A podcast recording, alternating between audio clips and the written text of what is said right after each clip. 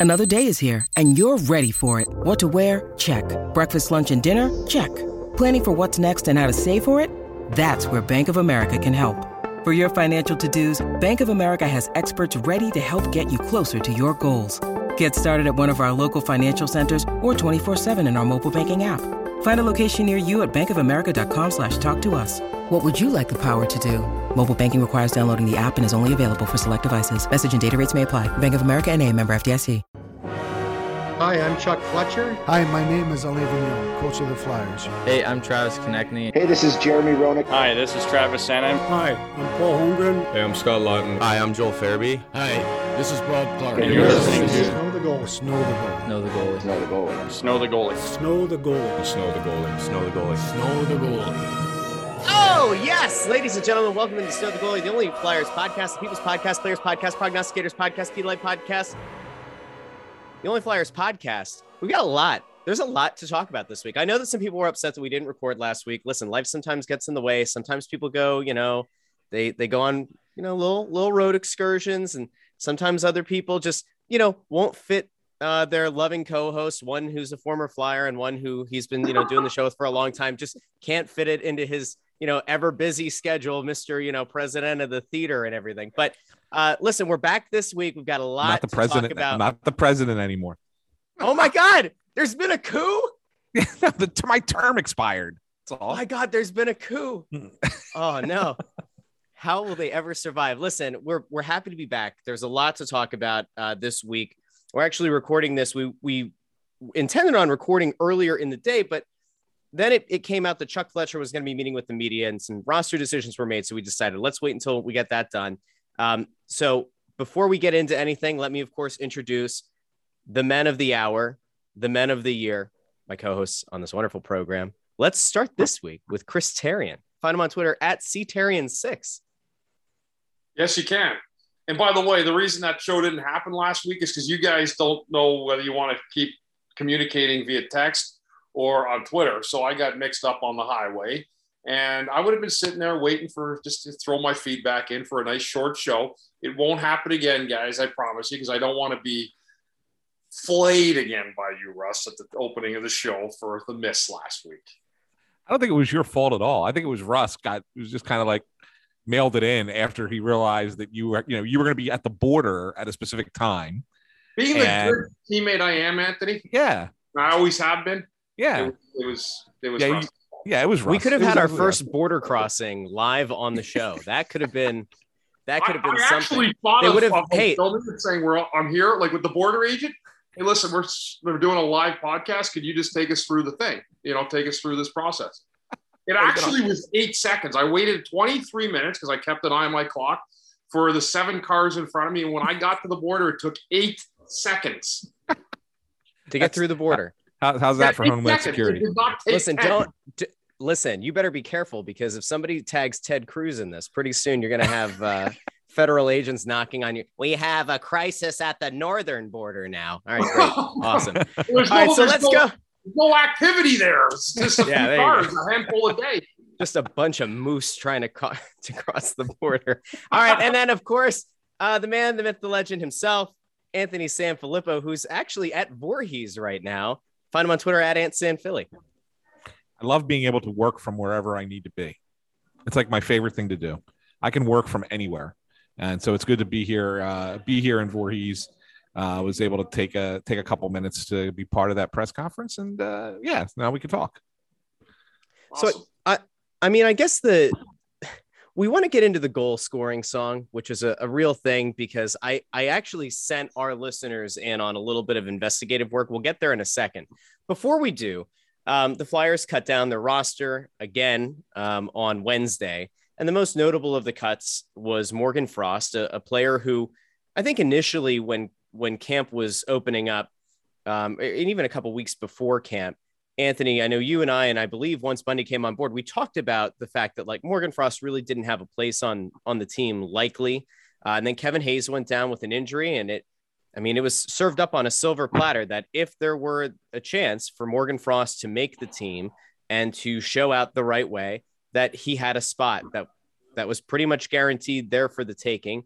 Um, it didn't happen. we want to get into some of the reasons that it might not have happened. Um, but Anthony, I guess let's start with you. Were, were you surprised that Morgan Frost didn't end up making the team on opening night, or at least as of right now, doesn't look like he'll be starting the season with the Flyers? Uh, I'm not surprised only because you know you watched him play in the preseason, and the Flyers gave him every opportunity to take Kevin Hayes' spot. I mean, they, they basically said, "Here you go, kid. This is your job. Go get it." And he didn't play well. I mean, the skill that we're supposed to see in in Morgan Frost, like everything that they always tout about him, was non-existent. And I know we're talking preseason hockey, and it's tough to really be, you know, to really judge players in preseason. But if you're a young player, you have to you have to stand out in the preseason. And Morgan Frost stood out for the wrong reasons. Um, and I think that the, you know this decision you know the coaches i think were uh, a little bit more willing to kind of you know give him the the the, space and time to develop as needed. But chuck fletcher came in and you know this was an this was the gm putting you know it's iron fist man. Boom. He needs to play at the minor league level. We need to do this the right way. We don't want him to get you know feeling the wrong way about himself uh, at the nhl level not being able to compete the right way. Let him go down, let him play down there, let him dominate in the AHL, get that confidence that he needs, and then we can bring him back up. Chuck said that today, said he will play uh, at this level, um, just not at the start of the season. Bundy, were you surprised? Yeah, and you know what's funny, guys? Like I, as soon as I heard like Morgan Frost being talked about before camp with the Hayes injury, I thought to myself, like, all right, this is kind of interesting because it's a little weird in the sense that when you put a guy in, a, in the driver's seat like that because of an injury, you set him up for failure. And whether he wants to believe it or not, I think when a GM or an organization says that, it's almost like they're kind of thinking to themselves, well, we don't really think that he's ready to play. We don't believe he's an NHLer yet. But he's the most likely guy that everybody thinks is going to be the guy to play, right? Like he's, oh, he's next in line. Well, they just showed that that doesn't necessarily translate. It doesn't mean anything sometimes when you look at it like that. So I almost think that, you know what, guys, I don't want to put words in anyone's mouth. I almost think Morgan Frost was going to the minors no matter what kind of camp he had. I don't think it really mattered what he did. He could have had, unless he lit it up like where he led preseason in scoring across the league. I don't. I think he was heading back down regardless of whatever anybody thought about it. Uh, yeah, and and and that's a probably that's a that's a good assessment uh, Bundy, because we know that they were not thrilled with Morgan choosing to do his rehab back in Ontario rather than staying here in the summer and doing his rehab with you know with the here over at Voorhees at Flyers Training Center. Um, and I know that that kind of rubbed some people in the organization a little bit the wrong way. I mean, it wasn't like the you know be all end all. We're going to get rid of the guy kind of kind of decision that the kid made, but I, I, I think that they basically gave him the you don't have to be here, but you really should be here kind of message. And he went the complete opposite way with it. And so maybe this is a little bit of the, you know, well, if you would have stayed here all summer, maybe you would have made the team to start the season kind of thing. So, you know, it's really funny, guys. When I signed my first contract, I think it was like 22 or 23 or whatever it was. And the request the Flyers had in the contract, this is when I just left the Olympic team, was that we'd like him to be present uh, for the summer in Voorhees. And I was like, yeah, for sure. Like it was yeah. a different change of scenery. And but they that was kind of when they first started asking guys to stay around. It was very normal at one time for the season to finish, and guys were back home in their native country or native city two days later. Um, so I, I, you know, most guys now would make their home if they get older and they have families. But for a young guy, I would tell any young guy if your organization suggests to you to stay in town for the summer, you stay in town for the summer, you suck it up. For nothing else, you're going to buy yourself some goodwill and show the organization that you're fully committed to them. So, yeah, I agree. I, I didn't, I wasn't fully aware of that story, Anthony, but it yeah. makes a lot of sense. You know, that people, if someone else does one thing more than you to show their commitment to the organization, they're going to give that guy that chance. And whether it's, uh, you know, Jackson Cates or whoever else is, is floating around, we didn't know who he was. He wasn't supposed to be here. Morgan Frost was supposed to be here, uh, supposed to be here. Um, and I do believe he's an NHL player but he's got himself behind the eight ball now. He's gonna have to fight his way out. Yeah, it's interesting, Bundy. You know, you hear AV said a lot over the last two years when he talked about players having money in the bank. this would be this summer would have been a money in the bank scenario for Morgan Frost, right? It would have he would have gained that equity with the team to sit there and say, okay, maybe you're not having as great a camp as we would have liked, but the fact that you came in here and you worked hard and you did everything we asked of you, what we're still going to give you, we're going to be a little bit more patient with you because you built that equity with us, right? Yeah, it is, but you know, guys, it happens everywhere now. I mean, it's pro sports in general. You could turn on anything all any day and find like some prima donna athlete out there looking to to take an easy route. I'm not saying Morgan Frost did that. I mean, he probably may not. Maybe somebody in his camp, his agent, his parents should have said to him, "You need to get down there." Like I, I would know that. You know, I would say uh, uh, to my son, like you know, just because I've been through the ringer, you need to be like if you didn't play, you need to be at the rink the next day. You need to be working diligently all the time. So again, I, I that was probably misguided. And yes, AV is a guy that is a you know people don't want to say it. He likes his veterans. He hates young guys uh, unless you're doing production. He does. He hates all his young guys. He always has. He relies on goaltending and systems to get stuff done.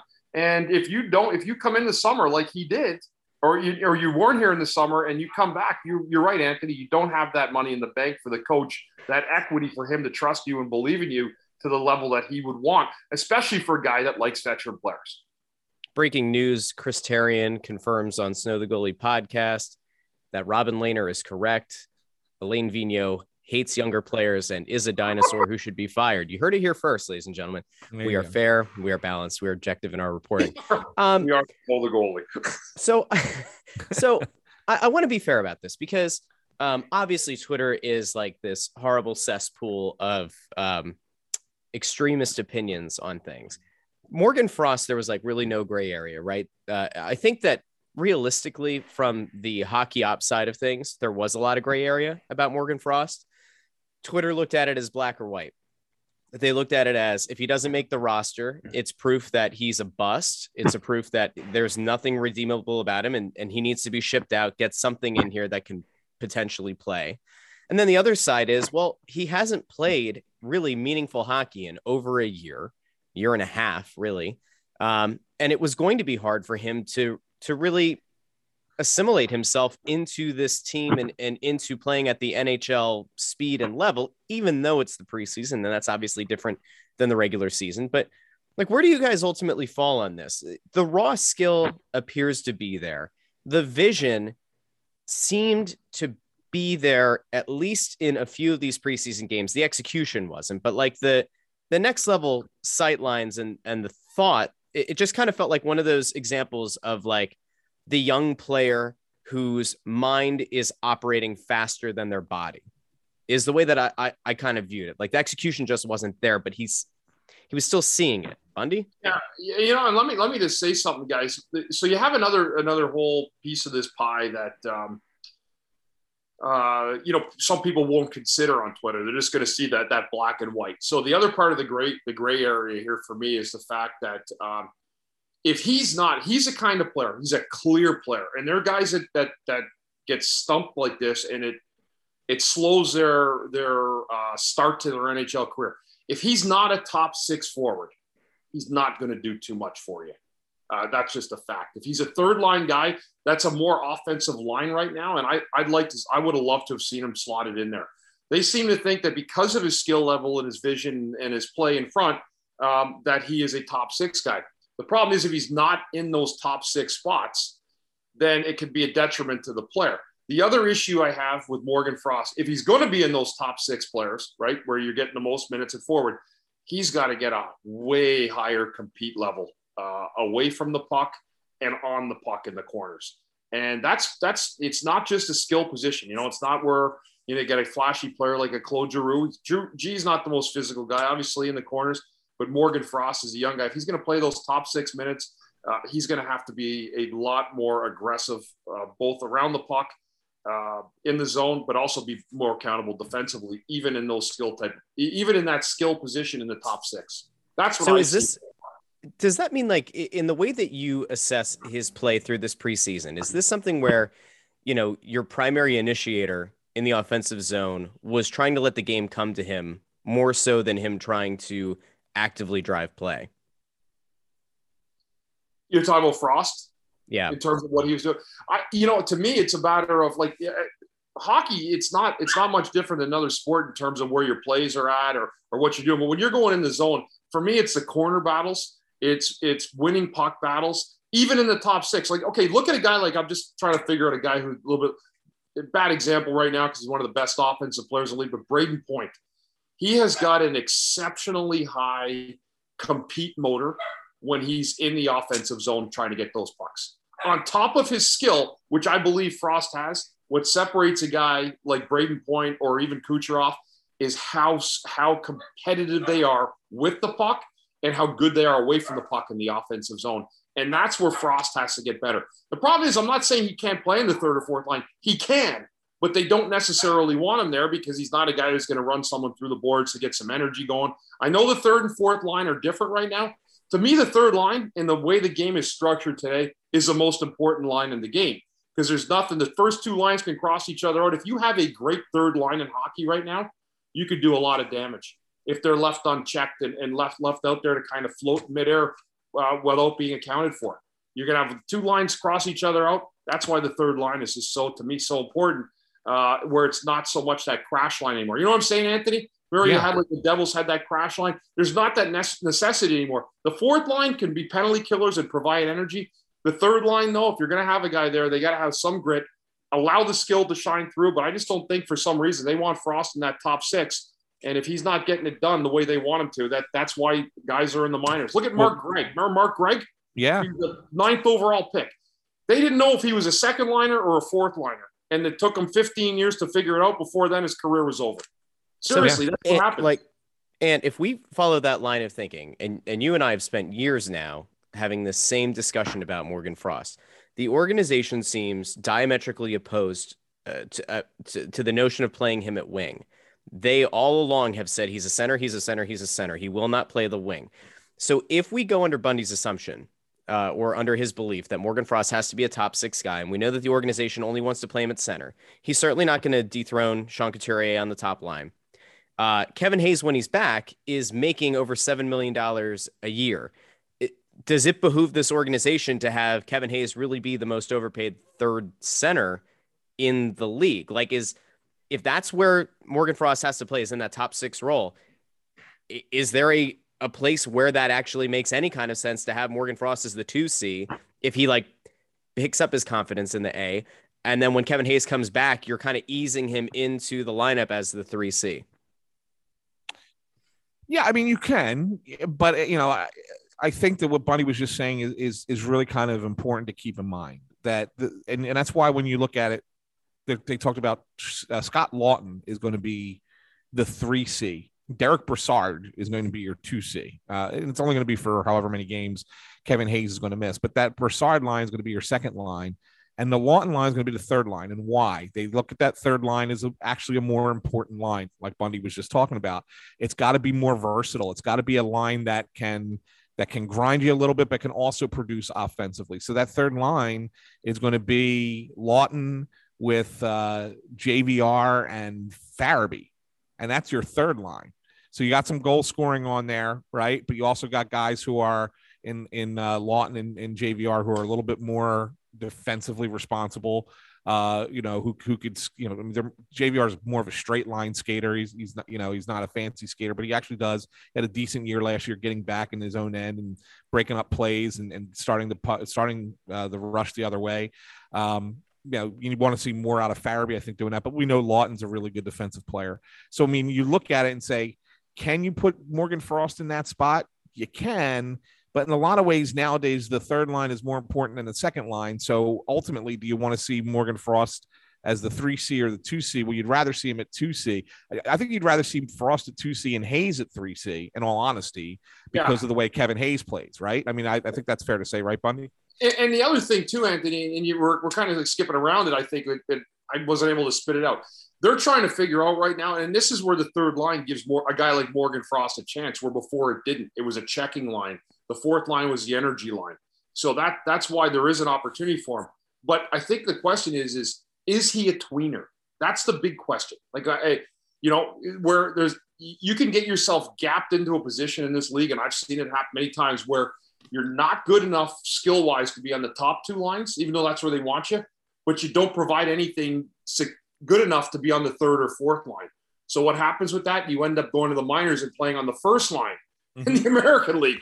And there's guys that have done it for years. So that's what happens. And then and you end up being one of the first two call ups. Um, you know, another thing too, I don't I don't think it matters as much. You know, Morgan Frost was not Chuck's guy either, right? Like I was, I think that would goes back to Hextall years. So there's always, you know, there's always favoritism played through through the uh, you know the organization. But I, that's the question I think that they got to be asking right now: Is Morgan Frost a tweener? And if he's not, then how quick can we get him to a position where he's going to have success in, in, at the NHL level? So interestingly enough, guys, while Morgan Frost gets sent down, there's a couple of guys that are still here in camp who are surprises at this point. One of them is Jackson Cates, who is the uh, older brother of Noah Cates, Flyers draft pick. Jackson was signed out of college at the end of last season um, and actually got a cup of coffee with the Flyers um, in the regular season, you know, in a couple meaning some meaningless games.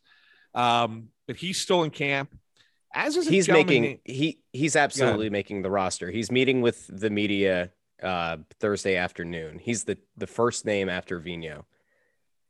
Well, I mean, it's it's because I'll, if you let me finish, I was going to say Chuck Fletcher said during the press conference that um, he's in our bottom six right now. So, I mean, that almost makes it sound like yes, he's definitely going to be on the roster.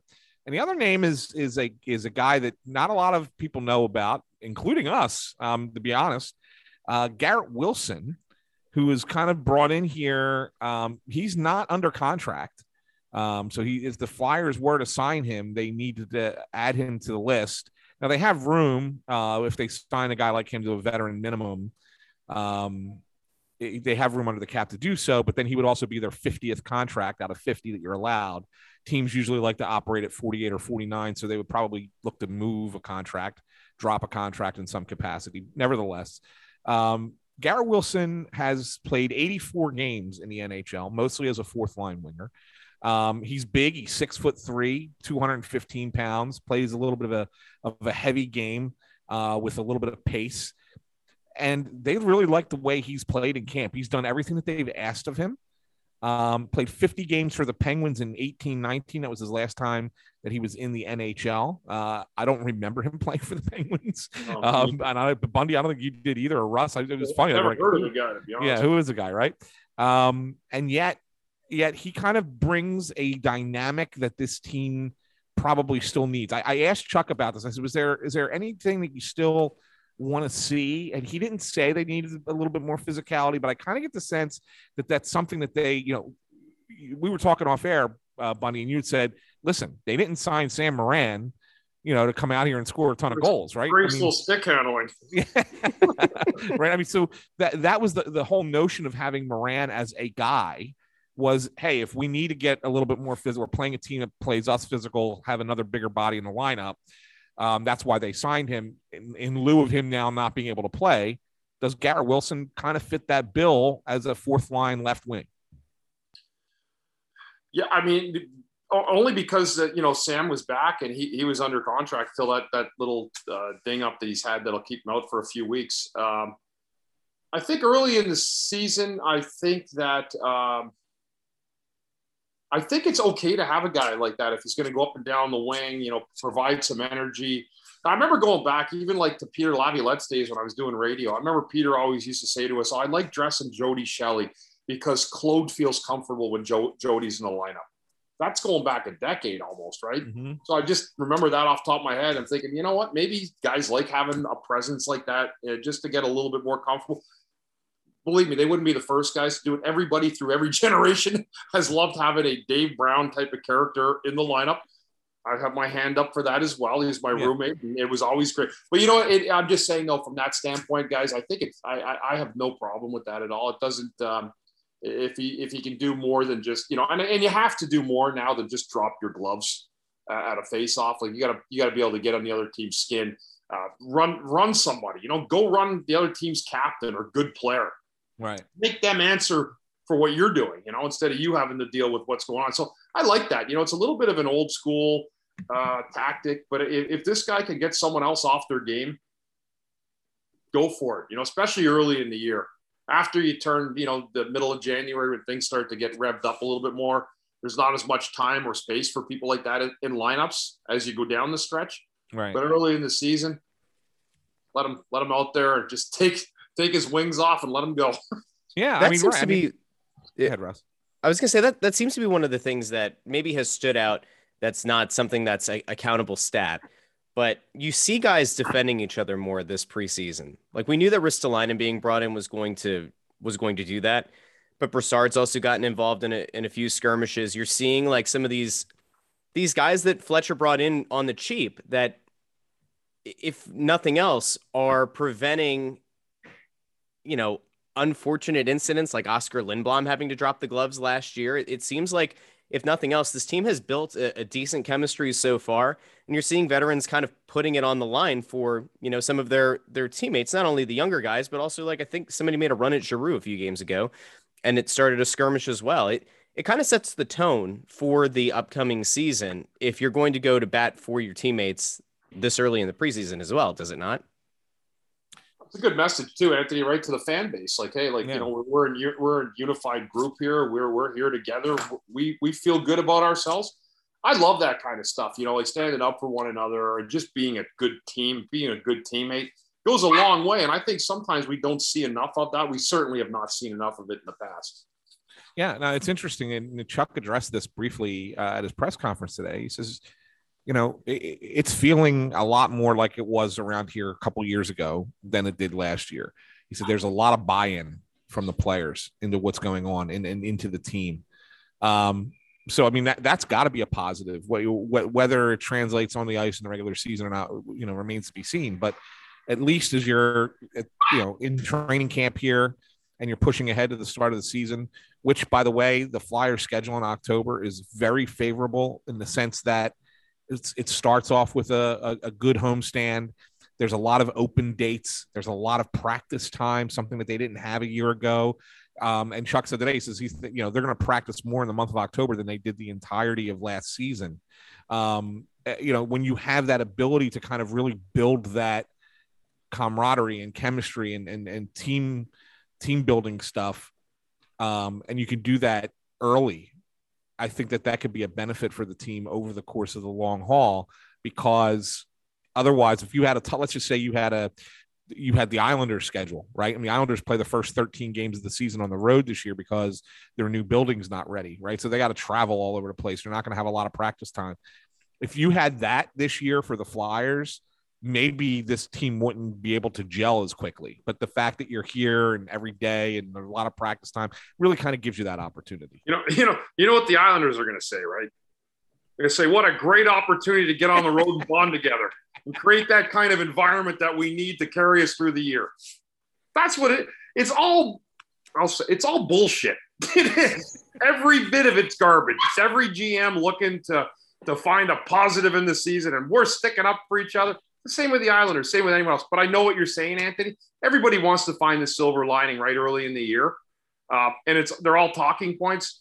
Again, it, nothing that can be said can redefine what transpires on the ice, and that's winning hockey games, and that's that's getting your fans electrified, which they haven't been in a long time. It's interesting you say that, buddy. And, and, and when you say, you know, they are talking points, and you're right, they are talking points. But I guess the question is, and, and only you can answer this of the three of us, is do players recognize them as just talking points, or do they look at them as kind of like a rallying thing? Do they do they buy into that? Do they believe in that? That that you know, eh, Y- when yeah. when they're in their twenties and and they're trying to push for a championship like this?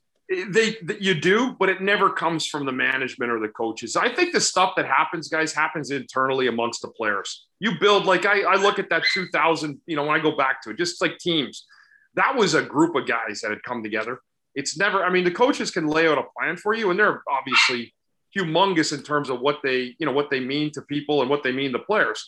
But a lot of these things when they talk about it they're gm talking points trying to get the public and you know involved and, and, and be excited about the season. I mean somewhere out there uh, you know there's a really bad nhl team that's going to be t- trying to sell it to their fan base at this time of the year that it's good. But it's really the chemistry between the players and how that that gels together. That's always to me the best teams I've been on are the teams where the players like each other the most. Doesn't matter who the coach is. We've had I've had good coaches, bad coaches, but they're the ones where the players love the group together, where you love going into the rink in the morning because of the guys around you. Well, And you that- had mentioned and, and that two that 2000 team was that right, Bundy. I mean, that was if, if, if- I mean, and you know, people go back and say if of all the Flyers teams that did not win a Stanley Cup, which ones should have? That's probably top one or two on the list. I would think. that that team, if you ask guys like Rick Tocchet, won Stanley Cups, Mark Recchi, who's won multiple, I mean, both guys have won multiple Stanley Cups. There's not one guy that you talk to off that 2000 hockey team that did not would not tell you that was the best group of guys that they'd ever been with that never won a Stanley Cup. And I really believe if the situation didn't happen the way it happened, we would have won the Stanley Cup. So it doesn't, uh, you know, that's the way it goes. So, um, but again, that that was a group that loved each other. We loved going to the rink. Um, and I've been on teams where guys, it wasn't quite like that. You know, we- Right. we, didn't have that camaraderie and the chemistry. Yeah. So you had mentioned a little bit ago about getting the fans behind the team, getting an electric atmosphere, and that of course leads us to the biggest farce. Uh oh, we probably just triggered a bunch of people in Spectacor by saying farce. But one of the biggest, uh, I don't know, fan campaigns that had been rolled out by the team in recent months, the the goal scoring song.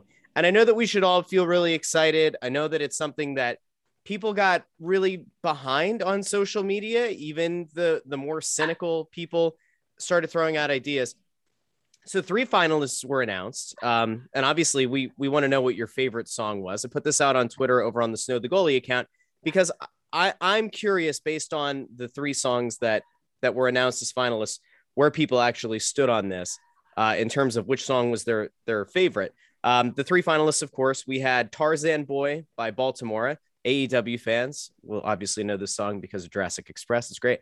Uh, Beer by Real Big Fish. Love seeing Ska get a little bit of action here in 2021. And This Girl by Kungs versus Cooking on Three Burners. So those songs came out. Uh, I threw it up on the Snow the Goalie account. Uh, Beer led the way with 43.6%, followed by Tarzan Boy with 34.8%. This Girl, thanks for checking in, 21.6%. But then I felt like we had to do a little bit of investigative work because that's what we do here at Snow the Goalie, the Only Flyers podcast. And I asked the general public, were any of you responsible for putting these songs out there to the Flyers? And if so, where?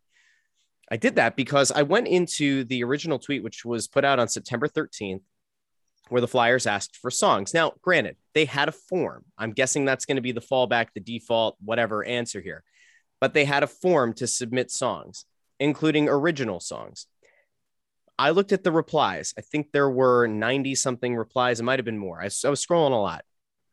At no point did I see any of the three aforementioned songs. So then I thought, I maybe it's just my eyes. Maybe I missed something. So I put out a, uh, you know, an appeal to the fans.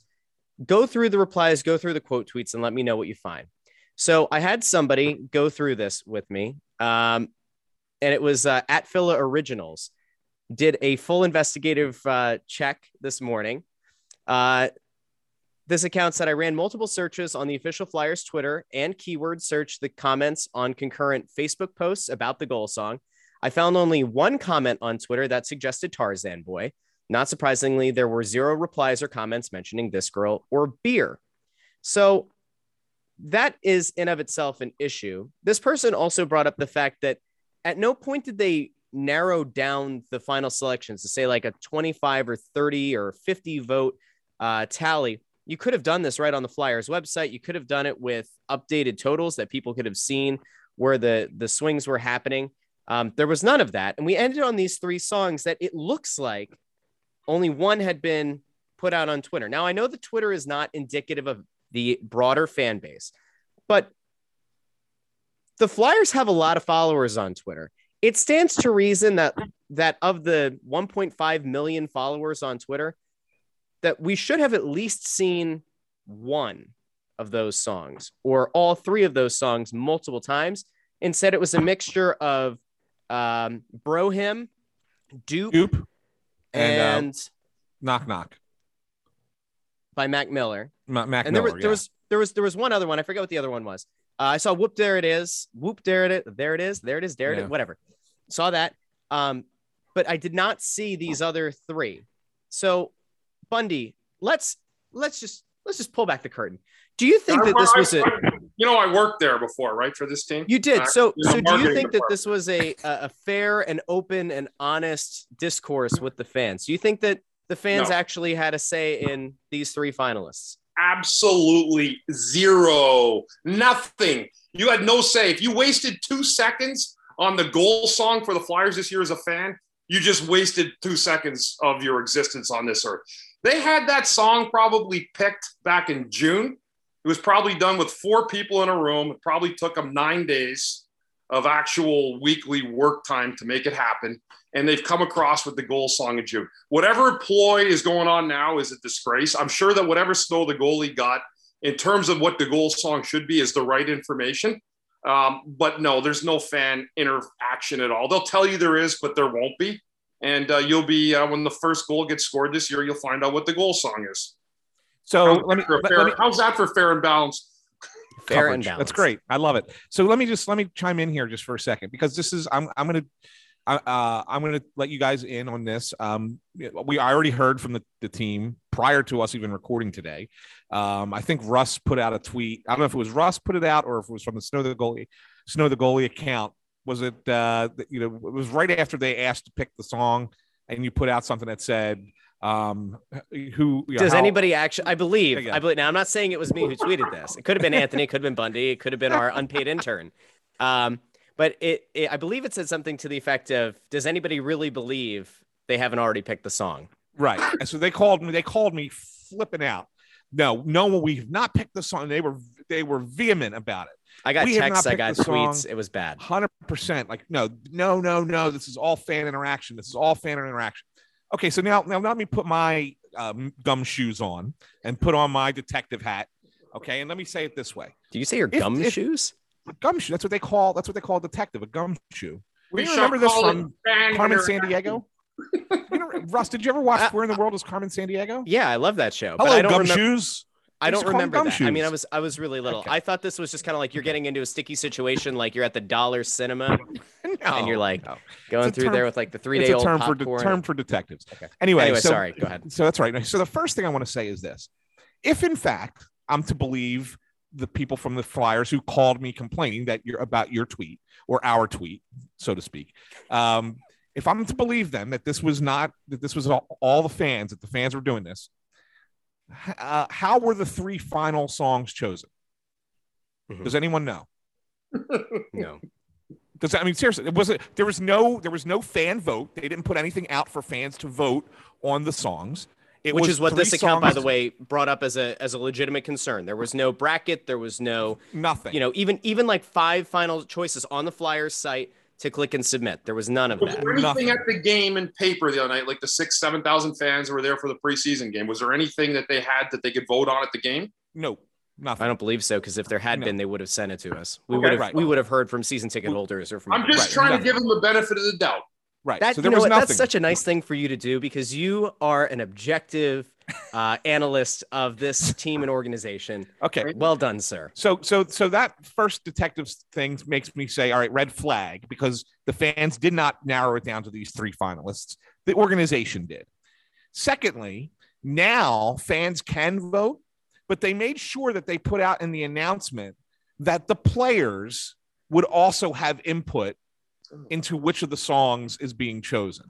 So no matter what the fans vote on these three songs, I have to believe that ultimately, if they're saying the players have input, that whatever the players say or whatever the players want, or they're going to use the players as a front, one of those three things is going to be the ultimate decider in what that song is.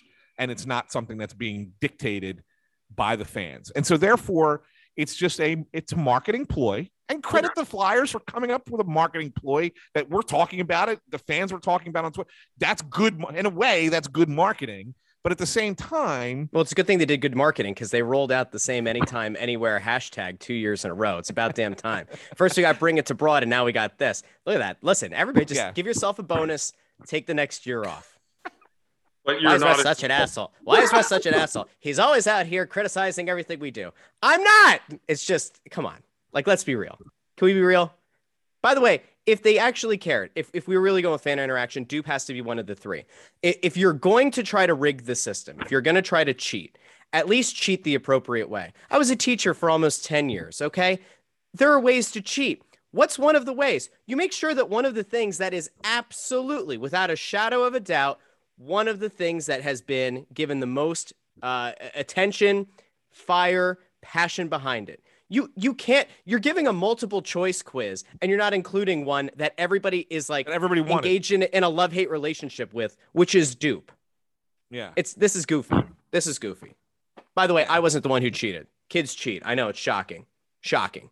Continue. Yeah, I just I just think this is this is a, and look, it's not in, in the grand scheme of things of what we criticize the team for. This goes way down the list. I mean, it's the freaking goal song for God's sake, right? It really does. In the grand scheme, it doesn't matter at all.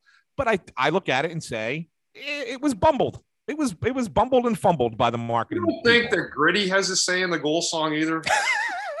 don't think for a second he doesn't, because he's gonna be like, listen, I groove better to this music than that one. I need a say in this. Don't worry, he'll he'll have a voice in it somehow. you know, yeah, you listen. know how I they- mean, as long as how they'll as long decide. as I yeah, know go how they'll decide. They'll put the three songs like on a wall and have Gritty throw a pie at one, and whichever one he hits. Let's just hope that there's you know nobody in the way of the pie. We don't need anybody getting hurt. It'd be a shame. I needed that laugh. Anyway, So, what are the odds that they end up going with Tarzan Boy and on opening night instead of instead of putting the attention on the players, we're going to put Gritty in a loincloth and Gritty's going to swing to center ice on a giant rope. And that's how this is going to go. But little does anyone know, Gritty's going to do it during Mites on Ice. And when he swings onto the ice, he's going to land on a small child, and the Flyers are going to have a lawsuit on opening night. oh man. Gritty becomes the new uh. George of the jungle, starts going through panes of glass. I love it. Actually, the hell with it. Just Yeah. shut it down now. Tarzan boy, I'm here for it. I'm here for the chaos. I want that Agent so of chaos time. Just swinging down from the far end of the ring. That's it. You nailed it, Russ. You nailed it. It's already done. Already done. This is great. I just listen.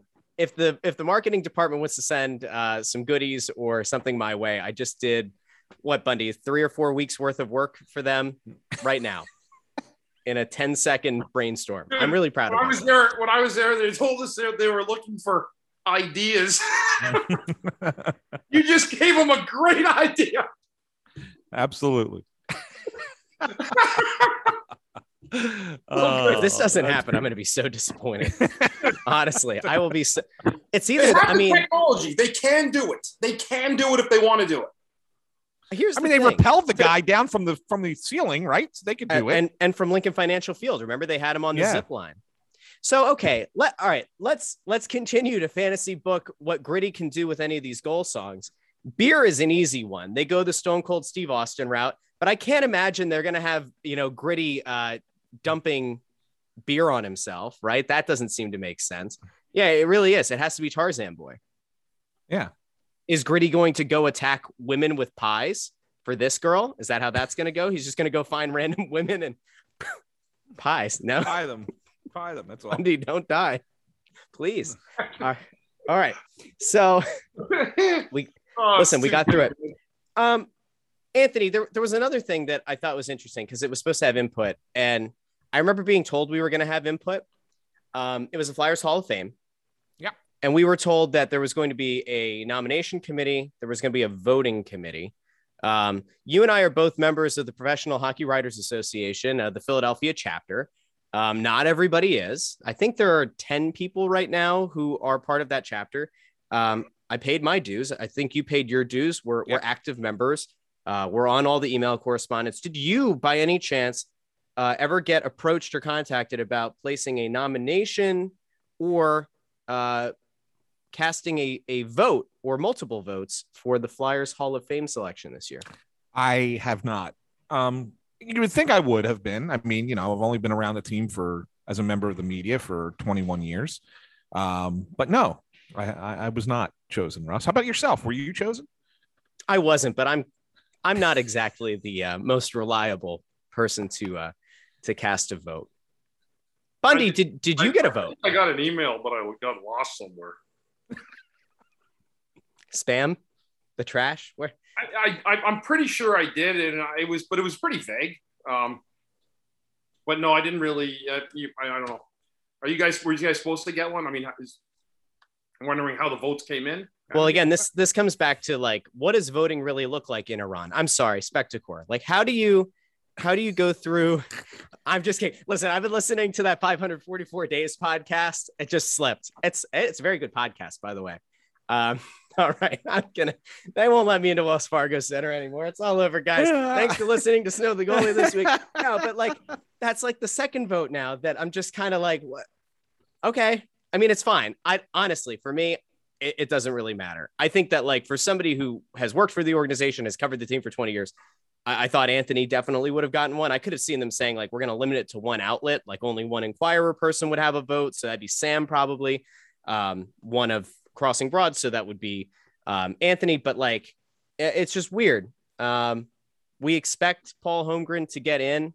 Yeah. He's already been announced as um, being a Hall of Fame induction uh, inductee to um, it was the U.S. Hockey Hall of Fame earlier this uh, this Last month, month, or yeah. last month.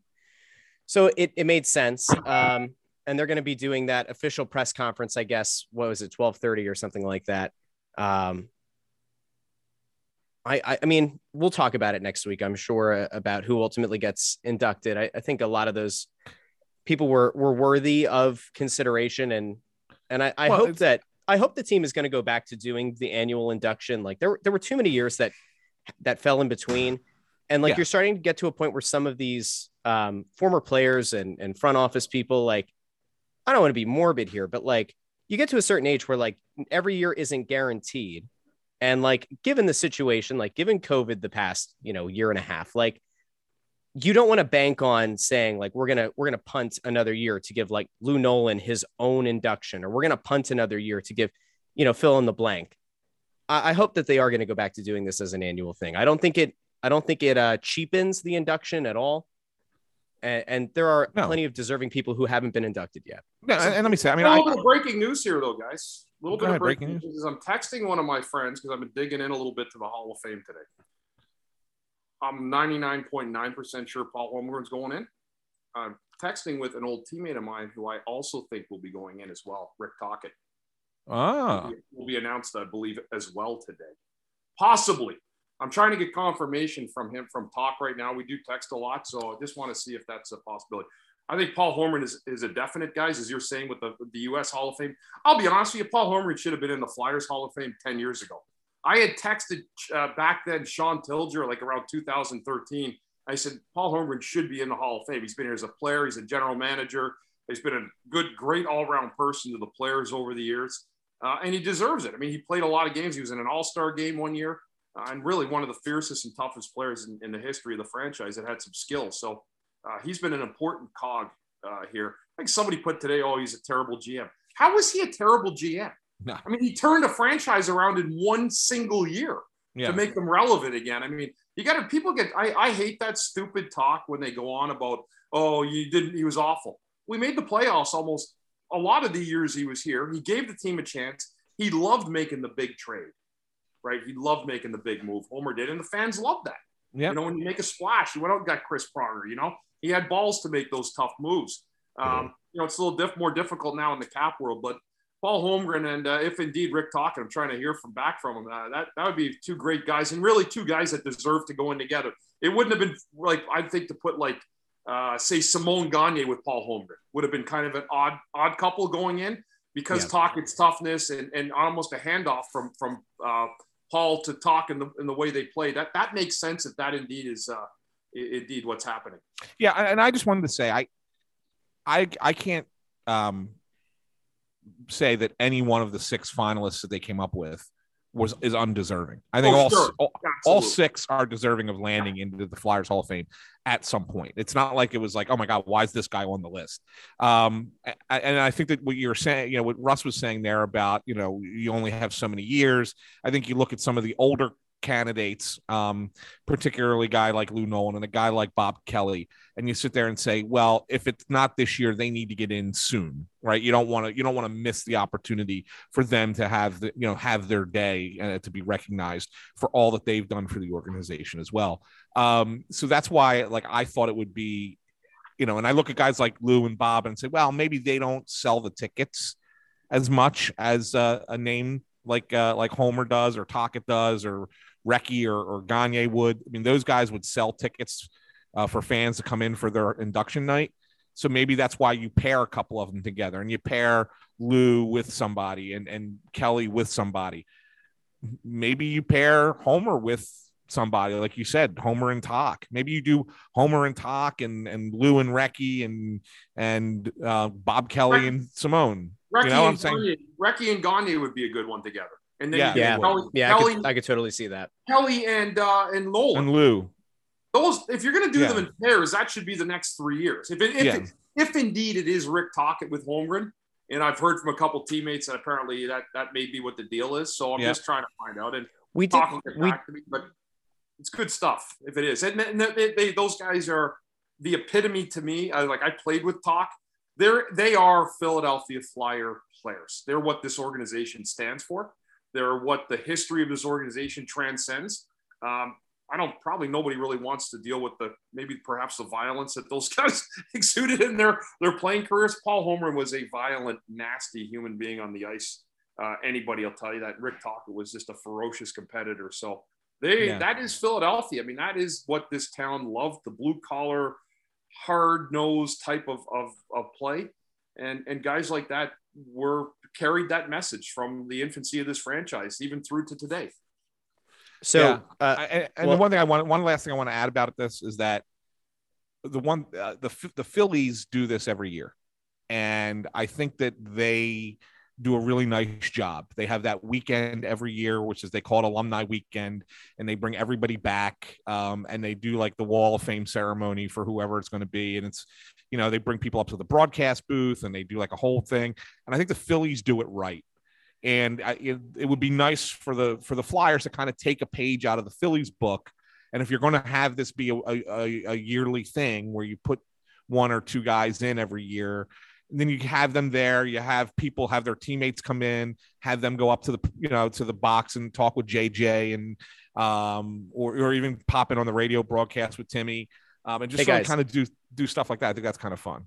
sorry breaking breaking breaking news. As we're recording the flyers just put out they just they just preempted their 1230 press conference confirming on twitter that it is paul holmgren and rick tocchet being inducted into the flyers hall of fame this year. So here's a question. Here's a question. Um has has a flyers hall of famer ever had to take over mid-season as head coach? Just just throwing Uh-oh.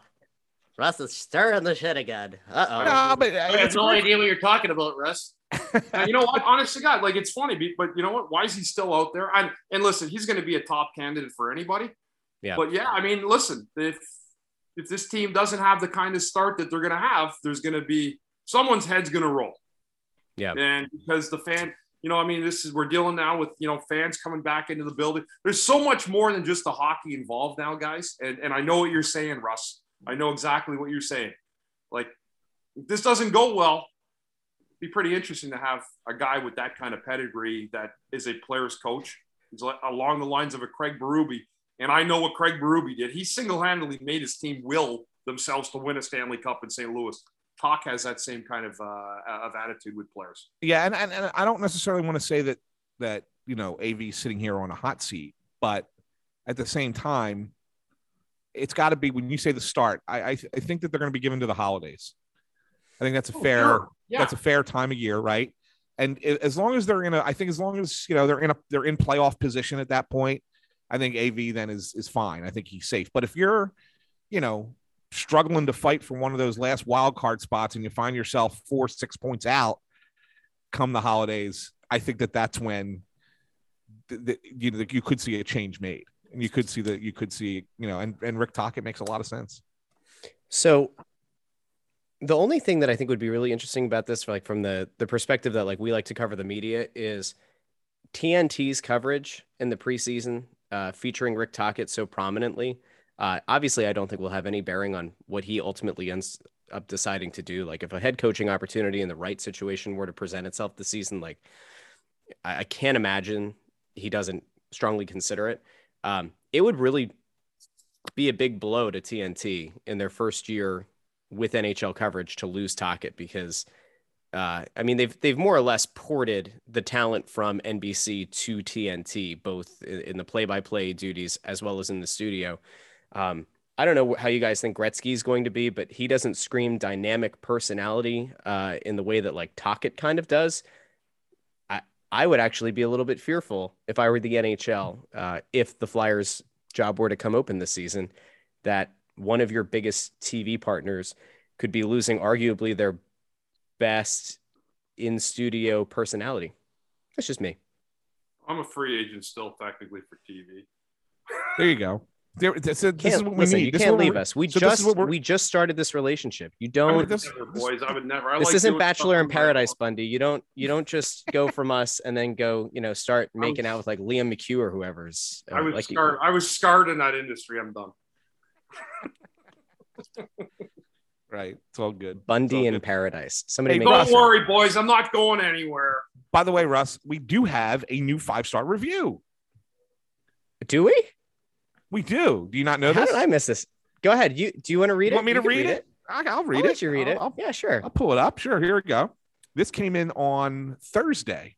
So this past la- last Thursday. Okay. Uh, a breath of fresh air, five stars. And this is written by HD Nice NDB. HD Nice NDB. I recently started listening to Snow the Goalie after the 2020 21 season concluded. Russ, Anthony, and Bundy are a great trio to listen to. They have engaging discussions, great insight, and awesome guests. I knew they were the absolute best and only Flyers podcast, as well as one of the best hockey podcasts overall after having NRD on the show with them. Acquiring, acquiring like we traded for, acquiring Chris Therien somehow made a great show even better. Five stars. Keep doing with you, what you do and go Flyers. Thank you. Yeah, you guys were great. there. I'm, I'm just happy, guys. I like like coming in, adding my my input. You guys do a great job. It was already a great podcast. Uh, I'm just happy to be part of it now, and uh, Yeah, it's good. Five star reviews coming in. yeah, I think I think today's podcast is going to be uh, well liked, well received by many, and not so well received by others. And on that bombshell, it's time to end. Thank you so very much for listening. Good night. Make sure you follow everybody on Twitter. You've got Anthony at Antsan Philly. You've got Bundy at CTarian6, me at Joy on Broad. You can find us on Twitter and Instagram at Snow the Goalie, Facebook.com slash Snow the Goalie.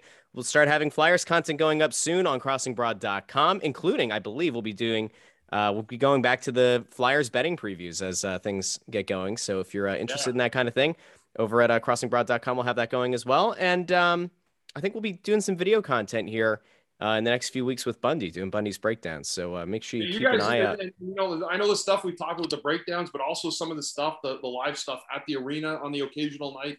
Yeah. I'm super excited about some of the stuff that we've got planned for this year. We even are talking about a Snow the Goalie T-shirt giveaway. Bun- Oh, Bundy's going to get us the Snow the Goalie t-shirts, man. I Oh, love it. I love it. I mean, it is going to be just a dynamic year. Don't miss any of it. Trust me. The most dramatic season of Flyers hockey ever. All right. Well, and on that, it's time to end. Thanks for listening. We'll talk to you next week.